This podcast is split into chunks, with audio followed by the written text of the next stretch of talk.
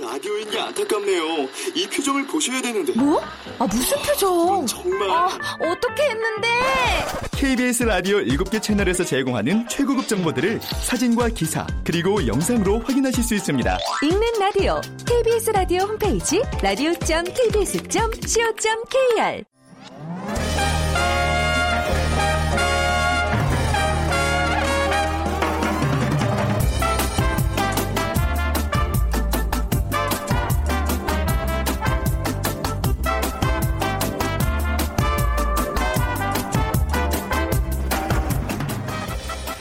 네, 안녕하세요. 빅데이터로 보는 세상 아나운서 최현정입니다.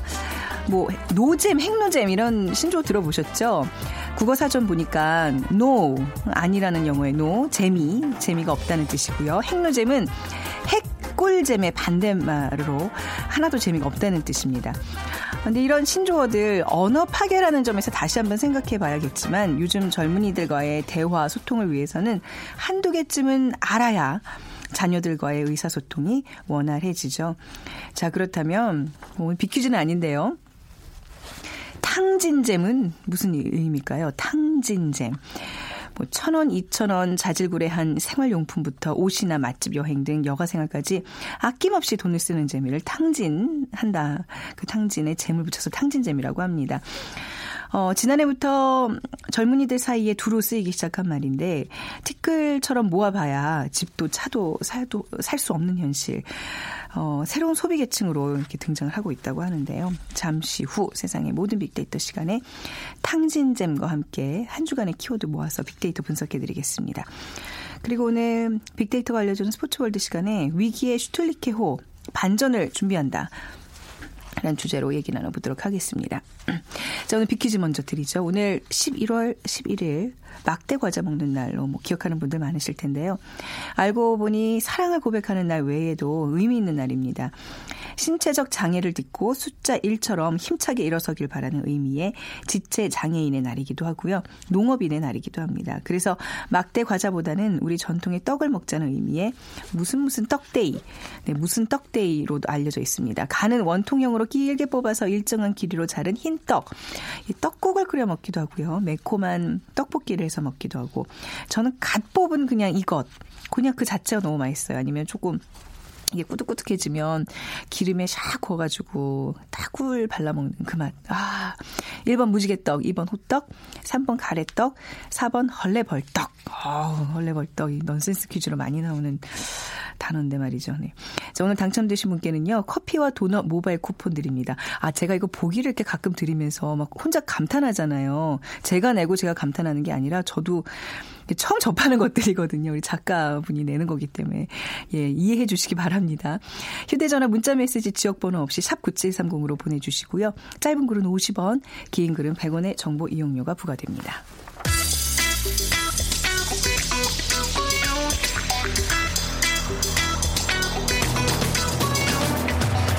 오늘 여러분이 궁금한 모든 이슈를 알아보는 세상의 모든 빅데이터. 다음 소프트 최재원 이사가 분석해드립니다. 네, 다음 소프트 최재원 이사와 함께하겠습니다. 안녕하세요. 네, 안녕하세요. 네.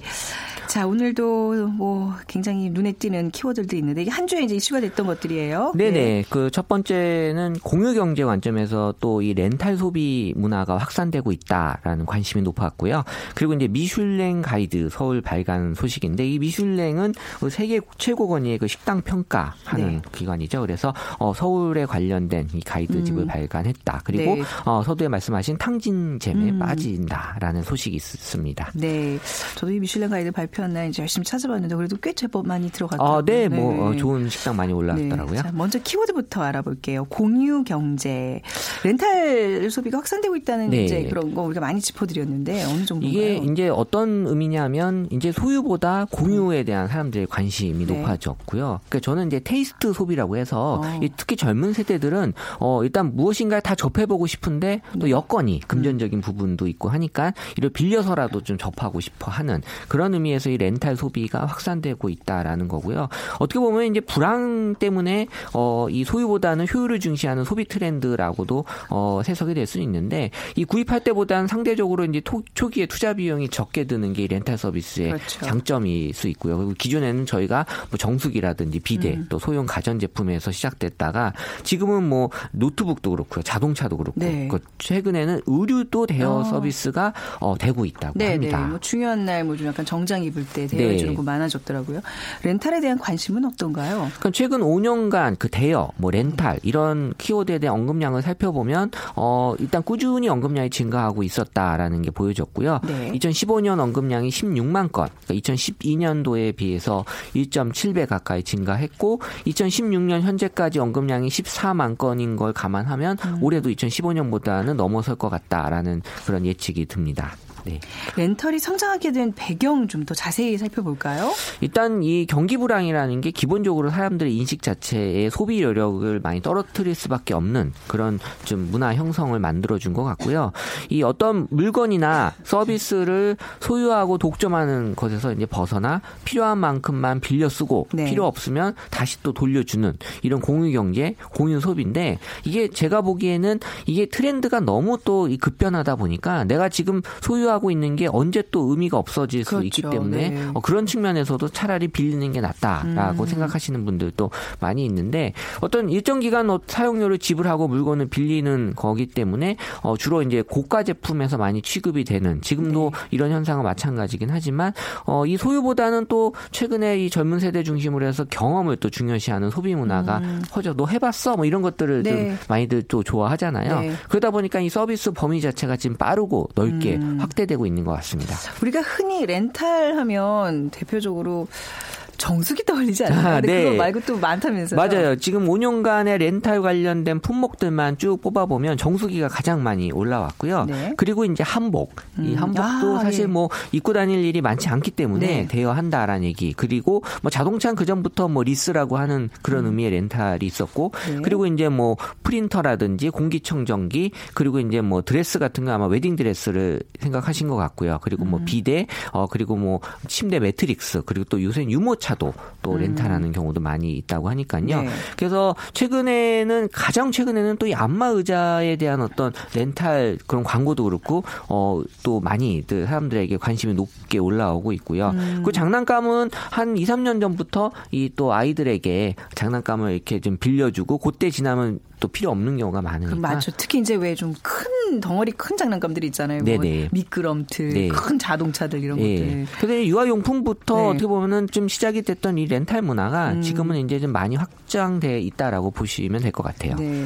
이제 의류 렌탈도 뭐 늘어나는 추세라 그러는데 우리가 그냥 뭐 드레스, 뭐 결혼식 때 입는 드레스 이런 거 말고도 많이들 이것저것 많이 빌려 입네요. 예, 기존에는 뭐 그냥 드레스나 한복 음. 또 이게 결혼할 때 뭐 턱시도 같은 것들의 웨딩 의류만 많이 생각을 하고 있었는데 네. 최근에는 이런 일상복 에서도 이 옷에 대한 렌탈 또 음. 옷뿐만이 아니라 가방 또 네. 액세서리 같은 유도 이 의류 제품으로 일단 포함을 시켜서 렌탈을 많이 하고 있는데 어 제가 그 확인한 바로는 한 어, 원래 정가가 100만 원 이상이 되는 그 어, 옷을 네. 한 7만 원에서 8만 원 사이에 빌려준다고 합니다. 어. 그러니까 특히 연말에 특히 여성분들 약간 동창회 이런 데 음. 나갈 때 네네. 어떻게 보면 좀 중요하다라고 생각하는 분들은 그런 옷에 좀 신경을 많이 쓰기 음. 때문에 어, 의외로 이게 또 사람들에게 인기가 많이 있다고 할 정도니까요. 네. 그래서 어, 어떻게 보면 이제 특별한 날 또 일상이지만 나한테는 중요한 날로 생각될 때큰 음. 돈을 주고 구입하지 않고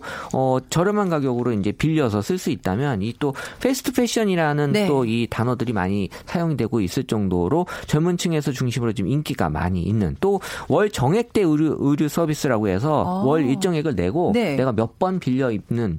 그런 것도 그것도. 네. 어떻게 보면 합리적인 관점에서는 네. 어, 또 나쁘지 않은 그런 음. 문화가 될 수 있을 것 같아요. 근데 이제 남의 옷을 빌려 입는 것에 대한 어떤 그 감성이랄까요. 이게 뭐, 뭐 좋다보다는 조금은 뭐 약간 찝찝 하다? 그런 느낌이 좀 없잖아 있을 것 같아요. 그런 이제 예. 전적으로 사람에 따라 다른 아, 것 같고요. 그래요? 네. 일단 긍정 감성이 부정 감성보다 많이 지금 나타나곤 있어서 음. 네. 이 패션 렌탈에 대한 부정 감성은 어, 의외로 어, 상당히 낮게 아, 나타나고 그렇군요. 있습니다. 네. 일단 긍정 키워드로 한편으로는 마음에 든다, 괜찮다, 음. 또 저렴하다, 부담 없다, 편리하다. 왜냐하면 이제 본인이 소유하면서 생기는 여러 가지 부담감들이 다 그래요. 없어지기 때문에 네. 공간 차지하잖아요. 그렇죠. 네. 또 세탁해야지 이런 그쵸. 것들에 대한 것들이 아 세탁도 안 하고 그냥 바로 돌려 줘도 돼요? 네, 그래서 다 포함이 돼 8만 있군요. 원이면 가격 괜찮네요. 그래서 이제 이런 것들로 이제 뭐 부정 키워드는 여전히 네. 음. 뭐 비싸다 또 이게 자기한테 딱 마음에 드는 또 옷이 없을 수도 있기 때문에 아직은 이제 많이 또 하- 되고 있는 분야가 아니다 네. 보니까 그러니까 이런 것들을 이제 부담 없는 가격으로 렌탈할 수 있는 합리적인 소비 관점에서는 앞으로 더 어, 확대될 다고 했을 때는 더 많은 사람들의 인기를 좀 어, 볼 수 있는 네. 그런 또 특징을 보여줄 수 있을 것 같습니다. 자, 저희가 그 월드 트렌드 시간에 그 미슐랭 가이드 얘기를 해서 이제 과연 이제 이번 주 발표인데 어떻게 될까요? 뭐 이제 두근두근했던 마음이 있었는데 어, 미슐랭 가이드 서울이 발간이 됐고 생각보다 이제 많은 식당들이 포함돼서 저도 눈여겨 봤어요. 내가 과연 갈 수 있는 곳인가 하고 말이죠. 네. 네. 갈 수 있죠. 예, 근데 네. 예, 근데 뭐 예. 비싼 집도, 비싼 집도 많이 많더라고요. 있죠. 네. 네. 그래서 지금 뭐 140여 개 식당과 30여 개 그 호텔이 지금 수록돼 있는 음. 이 서울 편이 발행이 됐는데 어 미슐랭 그별이 중에서 별을 받은 식당은 이제 24곳. 네. 그래서 한 식당 11곳, 호텔 식당 3곳이 네. 포함이 됐다고 하는데요. 뭐 사실 한식당이 많이 차지하는 거에 대해서는 사람들이 좋게 많이 음. 네. 평가하는 것 같고요. 또 외국인에게 비교적 이 낯선 음식점들이 어쨌든 이 한식당이 포함이 되면서 네. 음. 또 한국을 찾는 외국인들에게 좋은 가이드가 될 수 있겠다라는 그런 얘기들이 있었습니다. 이제 이 미슐랭 가이드 에서 뭐 별 하나 별 두 개 받고 이런 데는 가기 힘들어질 것 같아요. 줄 서야 되고 그죠? 네, 지금 최근에 이제 waiting이라고 하는 키워드 자체가 올라오고 있는데 어, 사람들은 예전보다 기다리는 거에 대해서 특히 이제 음식점에서 기다린다라는 거에 대한 부정 감성이 많이 없어졌어요. 네. 그러니까 이만 그만큼 이 집이 인기 있는 집이구나라는 거 오히려 더 웨이팅한다라는 거에 대해서 좋게 받아들이는 경향이 있기 때문에 네. 지금 이제 미슐랭 가이드 이제 이 책이 발간이 되고 하면서 공개된 이런 식당들을 중심으로 해서 한동안은 많은 사람들의 발길이 이어질 것 같다라는 전망이 되고 있습니다. 네. 이 그, 미슐랭 가이드에 대한 어떤 의견들도 분분하더라고요. 이게 이제 어떤 한 개이 기업에서 네. 발간하는 거고 굳이 이렇게 순위를 매겨서 그렇죠? 그 우리의 입맛이라는 게 사실 다 다 각기 다른 건데 말이죠. 어, 그래서? 네. 의외로 이제 부정 감성도 좀 많이 나와 있고요. 네. 뭐 긍정 감성이 또 높게 나와 있긴 하지만 네. 어차피 선택은 본인들이 하는 그쵸? 거기 때문에 네. 뭐 의무적으로 가는 거 아니라서 어, 하지만 어떤 뭐 내가 정말 관심이 있고 음. 이쪽에 대해서 내가 정말 어, 가고 싶다라고 하는 사람한테는 좋은 가이드가 될 수 있는 거고요. 음. 그리고 뭐 내가 먹었던 음식이 정말 나한테 이런 그 좋은 그걸로 나타날 수 있다라는 거에 대해서 음. 또 한식이 많이 또 선보였기 때문에 이 맛있다에 대한 어떤 기준을 또 어떻게 보면 마련할 수 있는 계기가 됐다라는 얘기도 있었고 네. 워낙 또 이 이쪽으로 또 먹는 거에 관심이 있으신 분은 또 미슐랭이라고 하는 거에 대해서 또 되게 음. 어 많은 또 사람들의 그 집중을 받고 있는 뭐 분야였기 때문에요. 어 좋은 측면으로 많이 작용할 수 있을 것 같아요. 네. 자, 마지막 키워드 또 살펴볼게요. 탕진잼. 네, 아까 이제 제가 단어를 소개해드렸는데, 아, 탕진이라는 단어는 사실 이게 되게 부정적인 언어잖아요. 어, 단어잖아요. 근데 이제 네. 이게 부정적인 느낌보다는 약간 좀 소소하게 낭비한다. 네. 그러니까는 뭐 아주 비싼 걸 막 탕진하는 게 아니라 음. 어, 아주 싼 제품들을 또 자질구레한 생활용품부터 시작해서 어, 좀 이런 것들에서 재미를 느끼려고 하는 네. 그만큼 지금 되게 좋을 일이 없기 때문에 네. 사람들이 이런 거에서 어, 그런가 뭔가 봐요. 만족감을 어. 어. 떤 기쁨을 느끼지 않으면 네. 정말 좀 힘들다라는 느낌이 더 음. 크기 때문에 그러니까 이런 것들의 그 탕진과 재미를 네. 합친 신조어로 사람들에게 지금 인기가 있는 어, 키워드가 됐고요. 그래서 적은 돈으로 이 소소한 소비한다라는 음. 것 자체가 일상의 행복을 느껴질 수 있다라는 거고 기존에 우리가 지름신, 뭐 지른다라는 아. 용어하고는 느낌이 좀 많이 달라요. 그렇네요. 그래서 네. 지금은 이제 지른다라는 표현은 거의 줄어들고 있고요. 음. 어, 쟁인다. 그래서 어, 물건 사서 쟁겨 물건을. 사서 쟁겨놓고 내가 네. 좋아하는 건 쟁겨놓고 어. 어, 계속 필요할 때마다 꺼내 쓴다라는 아. 그런 또 쟁인다는 표현을 더 많이 쓰고 있어요. 그러, 그러고 보니까 저도 알게 모르게 요 재미에 빠져 있네요. 사실 왜 그런 거 있잖아요. 홈쇼핑에서 다량으로 뭔가 구매해놓고 이런 거는 뭐 쟁기고 약간 탕진잼의 일종인 것 같아요. 그렇죠? 그 색깔별로 쭉 맞춰놓고 어, 있어서 네. 내가 기호에 맞게 꺼내 쓴다라는 어, 느낌도 있고요. 네. 내 얘기였구나. 탕진잼에 대한 관심은 어떤가요? 그러니까 2013년도부터 이 시- 10월에 탕진잼이란 얘기가 이제 나타나기 시작을 했는데 그 이후에 이제 조금씩 올라오기 시작하다가 네. 2016년도 들어서면서 가장 많이 언급이 지금 되고 있고요. 관련된 이제 게시물들을 사진으로 많이 올리시는 그런 게 이 탕진잼의 특징인데 네. 그러니까 뭐 보- 사진을 보게 되면 그렇게 고가의 제품은 없어요. 네. 정말 아주 소소한 것들 맞아요. 위주로 네. 많이 사는 거죠. 네. 탕진잼 하는 어떤 여자분의 이렇게 뭐 블로그 같은 걸 봤더니 문구점 가서 볼펜 사고 스티커 사고 뭐 이렇게 그러니까요. 쫙 사놓고 자기 탕진잼 했다고 올렸더니 너무 귀엽더라고요. 그래서 네. 행복을 느낄 수 있다면 사실 뭐 좋은 거잖아요. 네, 네. 어떤 제품들이 이렇게 대상이 돼요? 일단 뭐 그런 어떤 그 문구류도 사람들에게 많이 대상이 되고 있고요. 네. 그리고 뭐 어, 저가의 그런 옷이나 신발, 또 뭐 화장품, 또 먹는 거 이런 순서로 많이 언급이 되고 있었습니다. 네. 이 탕진잼이라는 게 결국 이 시기에 정말 나 이렇게라도 소소하게 행복을 찾고 싶다라는 소박한 우리들의 어떤 희망 꿈이 아닌가 싶어서 어찌 보면 좀 마음도 좀 씁쓸하네요.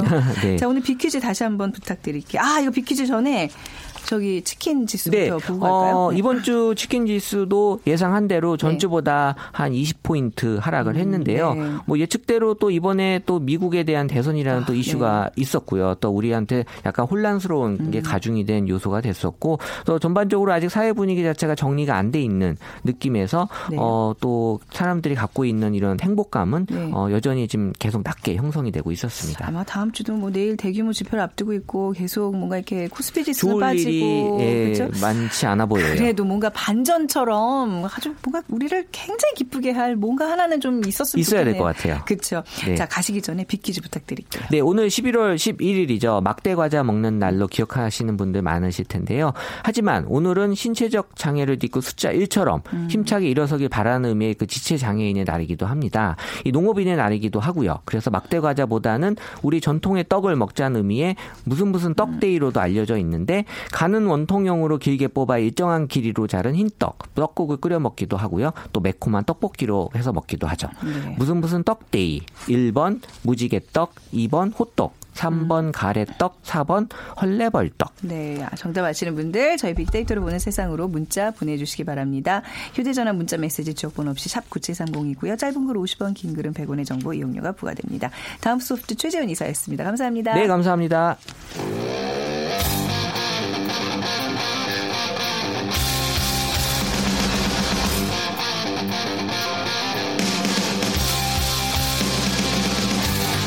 빅데이터로 알아보는 스포츠 월드 KBS 스포츠국 정충희 기자와 함께 합니다. 네, KBS 보도국 정충희 기자 나오셨습니다. 안녕하세요. 네, 안녕하세요. 예. 자, 위기에 슈틀리케호 반전을 준비한다. 요즘 뭐 이렇게 위기 뭐 이런 얘기만 들으면 가슴이 철렁철렁해요. 그러니까요. 네. 제가 그 슈틀리케 감독은 네. 그 이 빅데이터에서도 몇 번 소개해드렸고 음. 제가 상당히 좀 좋아하는 네. 감독님인데 지금 약간 위기라고 말을 많이 하고 있어요. 음. 일단 왜 그러냐면 그 슈틀리케 감독이 축구 대표팀 이끌고 있잖아요. 그런데 네. 이제 지금 러시아 월드컵 아시아 최종 예선을 하고 있는데 좀 부진해요. 어, 네. 뭐 운동 스포츠라는 게 못하면 네. 뭐 감독이나 선수들이 약간 비판받는 건 당연한데 근데 이제 조금 심각한 것 같아요. 여러 가지가 겹치면서 음. 그 리더십의 위기까지 온 것 아니냐 그리고 네. 일각에서는 아, 경질론까지 어. 나올 정도로 좀 심각한 상황이에요. 야, 그렇게 추앙받던 슈틸리케 왜 이렇게까지 됐는지 오늘 좀 천천히 살펴볼게요. 네. 우선 슈틸리케 감독에 대한 빅데이터 상의 반응 어떤가요? 그 일단 빅데이터 분석을 음. 해보면 지난해 그 보면은 상당히 좀 부드러운 카리스마 그리고 한국 축구에 대한 상당한 애정 그리고 뭐 경기력까지 뒷받침되면서 음. 네. 상당히 긍정적인 평가가 많이 나왔었거든요. 그런데 지금 그 빅데이터 분석을 보니까 그 부정적인 여론이 사실 많아졌어요. 네. 그러니까 잘하다 좋다 이런 단어도 있긴 있는데 거의 대부분이 패배, 음. 네. 경질, 비판, 위기, 실망스럽다, 최악 이런 부정적인 단어들이 대거 순위권을 차지하면서 아, 슈틸리케 감독에 대한 여론이 좀 나빠졌다라는 것을 보여주고 있어요. 불과 근데 언제입니까? 얼마 되지 않았어요. 굉장히 뭐 순식간이에요 지금. 아니 정충희 네. 기자께서 그렇게 극찬을 하고 가셨는데 네, 네. 왜 아주 인기가 높았던 시절도 있었던 거잖아요. 아, 그렇습니다. 그 제가 말씀 그 네. 이- 지난해에도 많이 말씀드렸었는데 사실 뭐 가틸리케로 불릴 정도로 축구가 네. 급등을 했었고 그 2015년에 지난해 A 매치 20번을 했는데 16승 3무 1패였어요. 음. 44득점 4실점 거의 완벽했죠. 네. 아시안컵에서 호주한테 결승전에서 진 거 빼고는 진 적이 없었고 또 경기당 0.2실점으로 209개 피파 회원국 가운데 최소 실점률 1위. 뭐 다양한 기록을 세웠고 네. 또 호주 아시안컵에서 준우승했고 동아시안컵에서 우승했고. 그러니까 그 전해에 브라질 월드컵에서 한국 축구가 자존심 많이 상했잖아요. 네. 뭐 알제리에게도 크게 치고 그러면서 자존심 많이 상했었는데 이 자존심을 회복시켜준 사람으로 슈틸리케예요. 그래서 네. 그 주가가 많이 올랐었고 또 성적뿐만 아니고 제가 중요하게 말씀드렸던 리더십. 것이 민주적인 리더십. 네, 네. 무슨 뭐 우리 다산 정약용 선생님한테 그렇습니다. 비하는 막 그런 칭송까지 있었는데 말이죠. 그리고 유소년, 아마추어 이런 그 아주 작은 부분까지 한국 축구에 대해서 신경을 쓰는 그런 어떤 열정적인 모습이 음. 네. 감동까지 자아냈었거든요. 네. 그랬는데 왜 갑자기 이렇게 급락의 길을 걷게 된 거예요? 어떤 특별한 딱 계기가 있었어요? 일단 저는 두 가지로 봅니다. 네. 일단은 어, 성적이 좀 안 좋아요. 성적 때문에. 네, 일단은 그렇습니다. 네. 그 9회 연속 월드컵 본선 진출에 도전하는데 네. 일단 축구 팬들의 눈높이는 네. 본선 진출은 당연한 것이다라고 일단 받아들이고 있는 상황이에요. 우리가 눈높이가 너무 높아져서 더 그런 뭐거 아닌가요, 진짜? 모르겠어요. 지금 네. 뭐 실력으로 보면 저는 뭐 당연히 충분히 갈 수 있다고 네. 보는데 일단 그런데 현재 아시아 지역 최종 예선에서 2승 1무 1패예요. 음. 어, 이란, 우즈베키스탄에 이어서 이제 A조 3위인데 네. 중요한 것이 두 개 조거든요. A, B조인데 2위까지는 본선에 그냥 직행을 합니다. 그런데 이제 조 3위는 네. 양쪽 조 3위끼리 일단 대결을 해야 돼요. 이겨도 또 북중미 4위랑 또 플레이오프를 해야 돼요. 어렵게 그러니까. 네. 어, 3위로 만약에 마감을 해서 쳐진다면 음. 월드컵 본선에 갈 수 있다라는 보장도 없고 상당히 어려운 길을 사실 가게 네. 되, 거든요 그러니까 북중미가 뭐 남미보다는 조금 쉽겠지만 그래도 강팀들이 많이 있거든요. 음. 그래서 그런 부분에 대한 어떤 불안감들이 일단 있고 경기 내용도 사실 좀 좋지 않습니다. 어떻게 안 좋은가요? 아, 1차전을 봤을 때 중국한테 3대 2로 이겼는데 네. 3대 0으로 이기다가 두 골을 내리내주고 사실은 동점 역전까지 갈 뻔했어요. 네. 그래서 이기고도 뭔가 너무 찜찜한 네, 네. 그런 거 있잖아요. 예. 뭐 그런 이겨도 거였고. 이긴 게 아닌 것 같은 느낌. 네. 음. 그리고 나서 이제 시리아랑 했는데 시리아가 최약체예요. 그리고 아, 네. 홈에서 경기도 못해요. 그 내전 때문에. 그래서 이리저리 떠돌면서 지금 경기를 네. 하고 원래 마카오에서 하겠다고 마카오를 빌렸다가 시리아 축구협회가 그것도 안 돼가지고 음. 다시 또 동남아로 가고 그랬는데 가서 0대 0으로 또 비겼어요. 뭐 침대 축구라고 비판을 많이 아. 네네, 했지만 네. 뭐 약팀이 어, 하는 침대 축구를 넘지 못한다. 이 정도 수준의 팀이 하는 침대 축구를 넘지 못한다면 과연 어떤 팀을 이길 수 있겠느냐. 내전 때문에 마음 아픈 시리아 국민들에게 큰 상처를 주지 않기 위한 우리 선수들의 배려 어, 아니었을까요? 스포츠에서는 오히려 일부러 그러는 게 더큰 아, 상처거든요. 그, 아, 네, 네, 맞습니다. 그래서 좀 안타까움이 있었고 네. 음. 또 카타르하고 홈에서 했는데 카타르가 사실 뭐 그렇게 잘하는 팀 아니거든요. 그런데 먼저 골도 내주고 역전승은 했는데 3대 네. 2로 역전승은 했는데 또 그것도 아쉬웠고 결정적으로 또 이란에 가서 네. 아자디 스타디움에 10만 명 들어가는 네. 데거든요. 저도 가봤는데 상당히 위압적이에요. 네. 근데 거기서 또 1대 0으로 졌어요. 그래갖고 지금 3위로까지 처지면서 어, 경기 결과와 내용 모두가 좋지 않으면서 그 대표팀에 대한 어떤 비판의 목소리가 상당히 좀 많이 올라와 있는 건 사실입니다. 이 무장은 전 공을 세워야 인정받고 역시 우리 선수들도 경기를 잘 해야지 그렇습니다. 국민들의 신뢰를 얻게 되는 건데 이게 좀 아무튼 경기 내용이 나쁘고 뭐 이제 승리의 어떤 기쁨도 이제 점점 사라지고 있는 그런 이유 때문인데 근데 또 일단 구설수까지 이어지고 있어 요 이런 게 문제인 것 같아요. 제가 볼 땐 경기 결과와 내용도 네. 문제지만 사실은 슈틸리케 감독이 이렇게 그 경질론까지 나올 네. 정도로 위기에 몰린 건 바로 말 때문이에요. 어. 뭐 많은 전문가들도 그렇게 분석하고 있고 네. 저도 그렇게 보고 있는데 일단 가장 그 안 좋았던 발언이 바로 일명 소리아 발언입니다. 소리아 발언. 네. 그러니까 이란 전 패배 이후에 공식 인터뷰에서 음. 이렇게 얘기했어요. 아, 우리에게는 카타르의 세바스티안 소리아 같은 선, 선수가 없어 졌다 이런 식으로 좀 말을 했는데 아, 네. 그러니까 소리아 누구냐면 이제 카타르 귀화 선수예요. 아르헨티나가 음. 어디서 귀한 선수인데 상당히 잘하는 선수입니다. 네. 그런데 우리에게는 이런 좋은 선수가 없어 졌다. 음. 근데 사실 딱 보면 우리 프리미어리그에서 뛰는 손흥민, 기성용도 음. 있고 분데스리가에서 뛰는 많은 선수들이 있는데 좋은 선수들이 충분히 있는데도 불구하고 네. 어떤 감독이 그런 어떤 좋은 보물들을 잘 꿰어서 조직력을 발휘시켰어야 되는데 그렇지 못한 점이 분명히 있었는데도 불구하고. 마치 선수 탓을 하는 듯한 어. 그런 뉘앙스가 있었어요. 감독이 사실 할 얘기는 아니죠 공식적으로. 그것도 공식 기자회견에서. 어, 네. 그런데 네. 이에 대해서 또 손흥민 선수가 상당히 불쾌감을 또 노골적으로 나타냈어요. 그러다 보니까 손흥민과 슈틸리케 어떤 그 불화설까지 나왔고 사실은 그 선- 선수 명단 발표할 때 느닷없이 이 전에 그 손흥민 선수는 불손한 태도를 고쳐야 된다 이런 발언을 했어요. 슈틸리케가 뭔가 이게 느닷없이 내- 뭔가 내용이 있군요. 뭔가 그 전에 무슨 일이 네. 있지 않았느냐라는 아. 어떤 그 내홍설이 증폭이 되고 있는 가운데 갑자기 이런 말을 해버리니까 네. 음. 완전히 그냥 터져버린 거죠. 그래서 선수단 분위기도 최악이 됐고 네. 뭐 서로 이제 이후에 오해였다 뭐 이런 식으로 해명을 했지만 과연 앙금이 풀렸을지도 모르겠 고 또 하나는 그 카타르에게 이제 3대 1로 힘겹게 이기고 나서 이란으로 출국하는 인천공항 자리에서 인터뷰를 했는데 또 그 비판이 좀 있었죠. 뭐 카타르를 좀 시원하게 못 이기고 하니까 네. 팬들 댓글이나 뭐 이런 것도 보면 수비가 너무 불안한 거 아니냐. 우리 항상 하는 얘기잖아요. 네, 뭐 이거 좀 예, 이런 식으로 해가지고 본선 네. 가서 뭐 잘하겠느냐 네. 일상적인 그런 비판이 있었는데 슈틸리케 감독이 네. 뭐 우리 이겼는데 왜 비판하냐 이런 식으로 아. 그러니까 많은 우려와 질책이 있는 것을 보니까 뭐 이란 원정도 가지 말아야겠네 뭐 하러 가나 뭐 이런 식으로 또 인터뷰를 한 거예요 그러다 네, 보니까 내가 이러려고 카타르를 이겼나 뭐 네, 뭐 이런 네. 그런 식이 되면서 네. 팬들의 또 어. 격앙된 반응이 나오고 어, 네. 어떤 미디어에서도 그렇게 좋지 못한 그런 반응이 좀 나오면서 네. 아 이게 좀 감독님께서 뭔가 이 경기력이 좀 떨어지고 뭔가, 뭔가 슬럼프가 있을 수 있잖아요. 음. 네, 그러다. 보니까 마음이 좀 급해지신 거 아닌가. 그리고 이런 어떤 댓글이라든가 기사라든가 이런 부분에 대해서 지나치게 민감하게 반응하시는 건 아닌가. 그러면은 사실 역대 제가 저도 한 20년 그 스포츠 기자 생활하면서 보면 감독님들께서 이런 댓글이라든가 여론 이런 거에 너무 일희일비 하신다거나 맞아요. 민감하게 반응을 하시면 네. 이게 제대로 된 길을 가시기가 좀 쉽지 않아요. 이 주변에서 굳이 안 전해도 될 내용을 네, 제가 전하는 거 아닌가요? 네. 어차피 네. 독일어와 영어, 스페인어밖에 못 하시기 때문에 한국말 잘 모르시는데 굳이 옆에서 어. 뭐 물어보더라도 네. 좀 이렇게 잘 여과를 해서 말씀드리는 게 좋을 것 같고요. 어, 감독님도 네. 기본적으로 워낙 뭐 슈퍼스타 출신 감독님이시고 그러니까, 하니까 네. 굳이 이런 거에 네, 연연할 이유가 전혀 그, 없어요. 예. 네. 뭐 어떤 지도자의 귀를 막아서 문제가 될 수도 있지만 이 경우에는 약간 반대로 이제 지금 딱 느낌이 슈틸리케 감독이 굉장히 민감해졌구나. 네, 좀 민감하신 것 같아요. 우리가 어떤 SNS에 댓글 이런 걸 조금 과격하게 다는 그런 네, 좀 그런 성향이 있잖아요. 예. 근데 네, 그거를 네. 어, 거기 상처받으셨구나. 네, 그럴 수도 있을 것 같아요. 어. 제가 뭐 속마음은 잘 모르겠는데. 근데 이제 뭐 그 축구 전문 기자가 입장에서 보시기에 뭐 전략 전술에도 좀 문제가 있어 보이나요?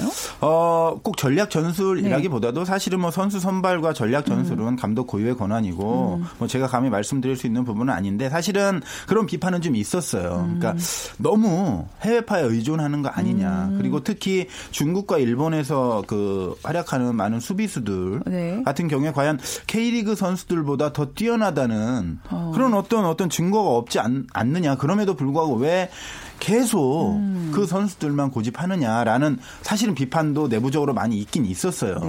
네. 그리고 이제 전략적으로 선수들 그 원톱 구성 문제라든가 음. 어. 어 배치 문제라는 이런 부분에 대해서도 전문가들이 비판도 있어서 하지만 그 부분은 네. 어찌 됐든 제한된 자원을 가지고 감독이 음. 그 실행하는 부분이고 아주 치명적인 문제가 아- 아직은 나온 것은 아니기 네. 때문에 그것 자체가 아주 경질까지 이야기할 정도의 문제는 저는 아니라고 보고요. 네. 어, 그런 부분 위에 더 중요한 것이 바로 이 말의 문제. 그래서 음. 소통의 문제, 팬들과의 소통의 문제가 또 불거지고 선수들과의 또 갈등 양상까지 네. 가면 사실은 전략 전술보다 그래요, 네. 선수들의 마음이 흔들리면 경기력이 떨어지게 돼 있어요. 네. 그래서 내부적으로도 선수들 사이에도 뭐 해외판이 국내판 이런 파벌도 사실은 다 없어져야 되는 거고 그런 것들이 전에는 좀 있는 거 아니냐라는 얘기도 선수들 입에서도 나오고 그랬었거든요. 근데 네. 이제 그런 것들이 거의 다 없어졌다고 봤는데 뭐 지금도 사실 그렇게 뭐 해외파 국내파 간에 뭐 어, 갈등이 있고 그런 건 저는 아니라고 보는데 어쨌든 감독과 선수 간의 갈등 분위기가 나오다 보니까 네. 선수들도 상당히 영향을 많이 받는 것 아. 같고요. 그래서 좀 그런 것들을 감독님께서 지혜롭게 좀 해결하셨으면 좋겠어요. 음, 지금 다음 경기가 언제 잡혀 있어요? 일단 오늘 합니다. 오늘 아, 오늘이에요? 상당히 중요해요. 오늘 오늘이- 경기가. 오늘 어디랑 하죠? 오늘 그 캐나다와 평가전이 있는데 아, 네. 어 15일 날 우즈베키스탄과 그 아시아 지역 최종에서 이제 5차전이 있어요. 네. 그 경기를 대비하기 위해서 하는 거예요. 어. 상당히 중요합니다. 왜냐하면 네. 음. 지금 원톱 자리라든가 그리고 말이 많은 측면 수비수 자리 음. 가 계속 그 약점으로 지적되고 있는데 이 선수들 많이 뽑았어요 지금 일단 네. 뽑아서 황희찬, 이정엽도 뽑았고 박주호, 뭐 윤석영 이런 대체 자원들 많이 뽑아서 좀 실험을 해봐야 되거든요. 그래서 과연 캐나다전에서 효과가 어느 정도 있으면 네. 제가 볼 때는 우즈베키스탄전에서 좀 위기 탈출하는 분위기 반전이 될 것 같고 만약 캐나다전에서도 별 그러네요. 어, 쉽지 않다면 우즈베키스탄전도 상당히 좀 위기가 될 수도 있는데 어쨌든 제가 볼 땐 감독님께서 네. 여러 가지 좀 그 생각도 많이 하시고 주변의 네. 의견도 많이 들었다고 들었거든요. 네. 그래서 잘 위기를 어, 그래요. 타개하시리라 믿습니다. 아니, 뭐 이제 경기만 잘 치르면 또 이런 여론 싹 또 가시잖아요. 그죠? 네, 아직 많이 많이 남아 있고 말은 아. 조금 조심하셔야 돼서 아이, 뭐 네. 막말 네. 했는데도 대통령 되신 분도 있지만 어쨌든 그거는 좀 문제가 있을 수 있으니까 조심하셨으면 좋겠어요. 네, 저 KBS 보도국의 정충희 기자와 함께했습니다. 감사합니다. 네, 고맙습니다. 자, 오늘 또 커피와 도넛 모바일 쿠폰 받으실 분 0448님 그리고 3979님 두 분께 드리겠습니다. 빅데이터로 보는 세상 오늘 순서 마무리하죠. 지금까지 아나운서 최현정이었 있어요. 고맙습니다.